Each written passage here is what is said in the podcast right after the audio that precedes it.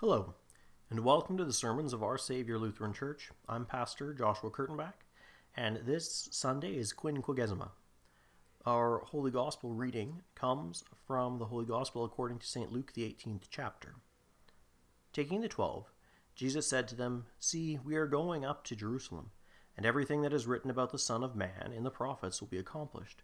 For he will be delivered to over to the Gentiles, and they will mock him and shamefully treat him and spit upon him. And after flogging him, they will kill him. And on the third day he will rise. But they understood none of these things. The saying was hidden from them, and they did not grasp what was said. As he drew near to Jericho, a blind man was sitting by the roadside begging. And hearing a crowd going by, he inquired what this meant. They told him, Jesus of Nazareth is passing by. And he cried out, Jesus, son of David, have mercy on me. And those who were in front rebuked him, telling him to be silent. But he cried out all the more, Son of David, have mercy on me. And Jesus stopped and commanded him to be brought to him. And when he came near to him, he asked him, What do you want me to do for you? He said, Lord, let me recover my sight. And Jesus said to him, Recover your sight. Your faith has made you well. And immediately he recovered his sight and followed him, glorifying God, and the people, when they saw it, gave praise to God. This is the word of the Lord. Our sermon was recorded previously at our divine service. Grace, mercy, and peace be to you from God our Father and our Lord and Savior Jesus Christ. Amen. Near the beginning of our Lord's ministry, when he was in his hometown of Nazareth, he was given the scroll of Isaiah to read as a rabbi, and so he read, The Spirit of the Lord is upon me because he has anointed me to proclaim good news to the poor. He has sent me to proclaim liberty to the captives and recovering of sight to the blind, to set at liberty those who are oppressed, to proclaim the year of the Lord's favor. After he sat back down in order to give his sermon on the reading, he said, Today this scripture has been fulfilled in your hearing. Throughout his earthly ministry, our Lord Jesus Christ did this and much, much more as he preached the good news, healed the sick, cast out demons, and even raised the dead. Our gospel reading this morning takes place near the end of his earthly ministry. Our Lord has already been transfigured at this point on the holy mountain somewhere in Syria and is now on his way to Jerusalem for the pilgrim feast of Passover, where he will be delivered over to the Gentiles and will be mocked, shamefully treated, and spit upon. And after flogging him, they will kill him, and on the third day he will rise, all in accord with everything written about the Son of Man in the Scriptures. As they made their way to Jerusalem from the north, there would have been more and more people as Jesus' regular followers are joined by pilgrims on their way to Jerusalem for the festival. Part of the journey takes them through Jericho. As they drew near, there was a blind man on the side of the road begging. We know from St. Mark's Gospel that this man's name is Bartimaeus. Beyond that, we don't know much more about him. We know that he was blind this would have made him an outcast from his community. We see in St. John's Gospel how many thought of the blind at that time, even as Jesus' own disciples ask him regarding a different man, Rabbi, who sinned, this man or his parents. He was also helpless. There was not much work that a blind man could do at the time. If his family owned farmland, he could not help with the farm or any of the work. If his father was a craftsman, he could not take up the craft. He could not work as a merchant or hire himself out as a laborer, nor could he work any of the work which was looked down upon most of all, as a tax collector or a Roman soldier. Other cultures surrounding Israel often had traditions of blind poets and priests at certain shrines but this was not something that a God fearing Jewish man could do. No, as one who is both having lost his sight and an outcast, Bartimaeus is reduced to begging, asking for alms, for mercies from passers by, so that he may eat. In Bartimaeus, we see an excellent example of those for whom Christ came in his earthly ministry of mercy. He is one of the poor to whom Christ came to proclaim the good news to. He is one of the blind to whom he came to give sight, one of the oppressed to whom Christ has come to set at liberty. He is one who longs to hear the proclamation of the Lord's favor. This is one of whom Christ our Lord has also called upon his followers to show mercy, just as God has shown his divine mercy. So too in Bartimaeus we see a type of all mankind. For surely all mankind, since the fall of our first parents, Adam and Eve, are spiritually blind. Blind to the condition of our hearts, to the extent of our sin, to our need for salvation. All mankind, by sharing in Adam's nature, share in Christ's word of condemnation to the Pharisees when they asked if he was calling them blind. If you were blind, Jesus said, you would have no guilt. But now that you say, we see, your guilt remains. That is, they claimed to know their condition. They claimed to know their state, and they thought it was pure, holy, and good. They thought that they could see, but they were blind. So too is all mankind. If not for the illumination of the Holy Spirit, we too would be spiritually blind as well. Likewise, mankind are all outcasts from God. All by nature are children of wrath and enemies of God, opposed to his will and outside of communion with him, outside of the garden which was made for mankind to live in peace and communion with God. As such, all mankind are helpless in this matter, are beggars. We cannot, by our own reason or strength, believe in our Lord Jesus Christ or come to him. No one can. Only one, our only way out of this condition is in the hands of another, in the power of another. Only God can rescue us from our state, and as such, we are all beggars of his mercy, just as Bartimaeus was of the Lord as he sat on the side of the road near Jericho as pilgrims made their way to Jerusalem. And as this crowd passed by, there was an obvious commotion. And so Bartimaeus asked those around what was happening. They told him, Jesus of Nazareth is passing by. And he cried out, Jesus, son of David, have mercy on me. This response to the news shows us that while Bartimaeus was blind, he is able to spiritually see with the eyes of faith.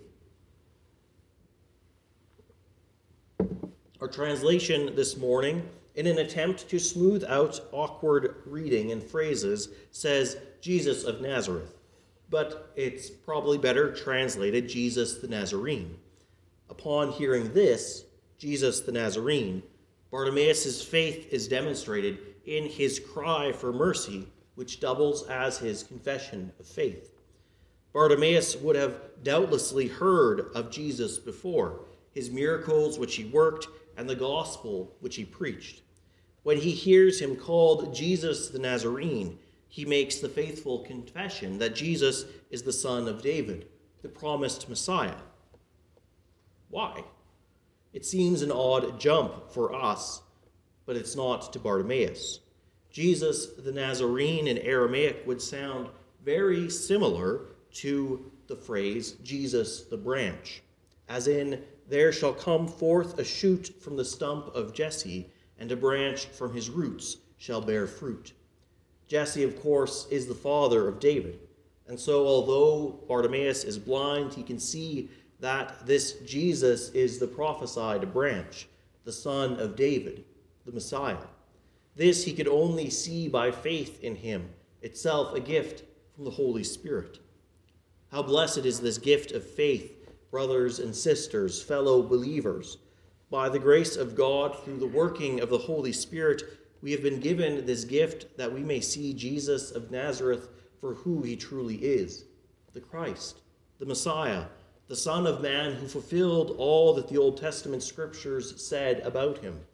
Faith likewise sees that Jesus the Christ is not merely a man. Yes, he is a man, he is truly a man but he is not merely a man, but instead he is the God man, the Son of God, eternally begotten of the Father, made incarnate in the womb of the Virgin Mary, so that in one person he is both fully God and fully man, so that he could die to win for us the forgiveness of sins. Faith sees this, knows this, and trusts this in him alone for salvation. Faith also sees the reality around us, even though we do not see it with our natural eyes. Faith sees that God dwells within believers, making our bodies his temple, as he has said, and that by his indwelling, he is working within us to increase in us holiness and faith. Faith sees that our Lord is present among us with his gifts, as he promised. Faith sees that the Word of God, whether read, proclaimed, or preached, is not mere words like any others, but words imbued with the Holy Spirit, and sees how that same Holy Spirit works through this Word. In holy baptism, our eyes see only water, but faith sees that it is not mere water, but water combined with the Word of God and His command, so that the Holy Spirit works through these means to create faith in infants and strengthen and confirm the faith of adults, causing them to be born of water and the Word, and to be united to the death and resurrection of Christ, which is received by faith.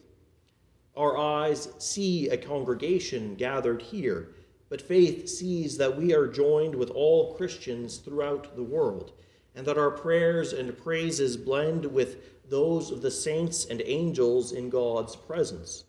Our eyes see bread and wine, but faith sees the holy and precious body and blood of our Lord and Savior Jesus Christ, which he gives to us for the forgiveness of sins and the strengthening of our faith. So great these blessings of faith that the Holy Spirit illumines us that we may see what we cannot. That same faith compelled Bartimaeus to cry out, Jesus, Son of David, have mercy on me. When the crowd heard, those who were in front rebuked him, telling him to be silent. But he cried out all the more, Son of David, have mercy on me. They thought he was simply begging, as he had in the past, that in asking for mercy he was asking for alms, for that was the usual cry of beggars in those days to all who passed Have mercy on me. And in fact, the Greek word for alms comes from the root of the same one to have mercy. But Bartimaeus was not begging for alms, he was begging for grace, that it may come from his Lord Jesus Christ, the Son of David. Jesus knows this, and so he commands that he be brought forward to him. The Lord, by virtue of his omniscience as the Son of God, knows what Bartimaeus wants, just as he knows his faith. Yet he asks, What do you want me to do for you? so that all are present will know what has happened, so that the things that Jesus does will not be done in a corner, but in the presence of many witnesses, so that all who are present, who may be resenting this man, thinking that he stopped their journey in order to receive a few coins, may see the truth of the matter. And so he answers, and in his answer, yet again, he confesses his faith both in Jesus as his Lord, as well as in Jesus' power to heal him. Lord, let me recover my sight. And what does our Lord do? He acts in accord with his ministry of mercy. He acts in accord with his good and gracious will. He says, Recover your sight. And it was recovered immediately. And he adds, Your faith has made you well. And yes, I suppose it could be read that way but the underlying word is the exact same one which means to save. And here our Lord uses it in this way that is all encompassing. Your faith has saved you. It has saved him from being blind and so destined to be an outcast. It has saved him from begging so that he may go and work as it is fulfilling for mankind to do and for what he was created for. It has saved him from sin, death, and hell. And we're not reaching when we say this, For the gospel itself says that he followed him, glorying God. It's not a temporary following, but it's an ongoing following. It's a following him as in being his disciple. So his faith saved him in this all encompassing way. Our Lord's saving of Bartimaeus from blindness and poverty and idleness, which we see and which is fitting in his ministry and mission of mercy while on earth, points us forward as well to his greater mission of mercy on the cross. For after actively fulfilling the law, being perfect in his active obedience for us, our Lord would, when he made it to Jerusalem for Passover, begin his passive obedience, that is, his passion and death. In accordance with the scriptures, he was delivered over to the Gentiles and was mocked and was shamefully treated and spit upon. All this he endured without complaint, as he bore our sin, guilt, and shame, and was silent like a lamb before its shearers. After flogging him, they killed him by nailing him to a cross where he took our curse upon himself so that we might be blessed, where he took our unrighteousness upon himself so that we might receive his righteousness by faith. And on the third day he rose, proving that the Father accepted his sacrifice, his life of active obedience, and his passion and death. By his death, he opened the kingdom of heaven to all believers, so that by God's grace, we who have faith may receive the benefits of his salvation the forgiveness of sins, life, and everlasting deliverance from sin, death, and hell. And to this full salvation we still look forward as we wait for the resurrection of the dead and the life of the world to come. For there we will see the final results of our great salvation in full. There, all who are blind will see, all who are lame will walk, those with cancer will be made whole, our bodies, which now suffer the effects of age and sin, will be renewed saved, and made well from all sickness and death, so that we may live with Christ eternally in the new creation, with our bodies having become like his glorious body. And so, having received such a great gift and salvation by God's free gift of grace, let us follow the example of Bartimaeus and glorify God as we follow his Son, Jesus Christ. Let us continue to receive from him counting nothing in ourselves, but always having the attitude of a beggar towards God, waiting on his mercy.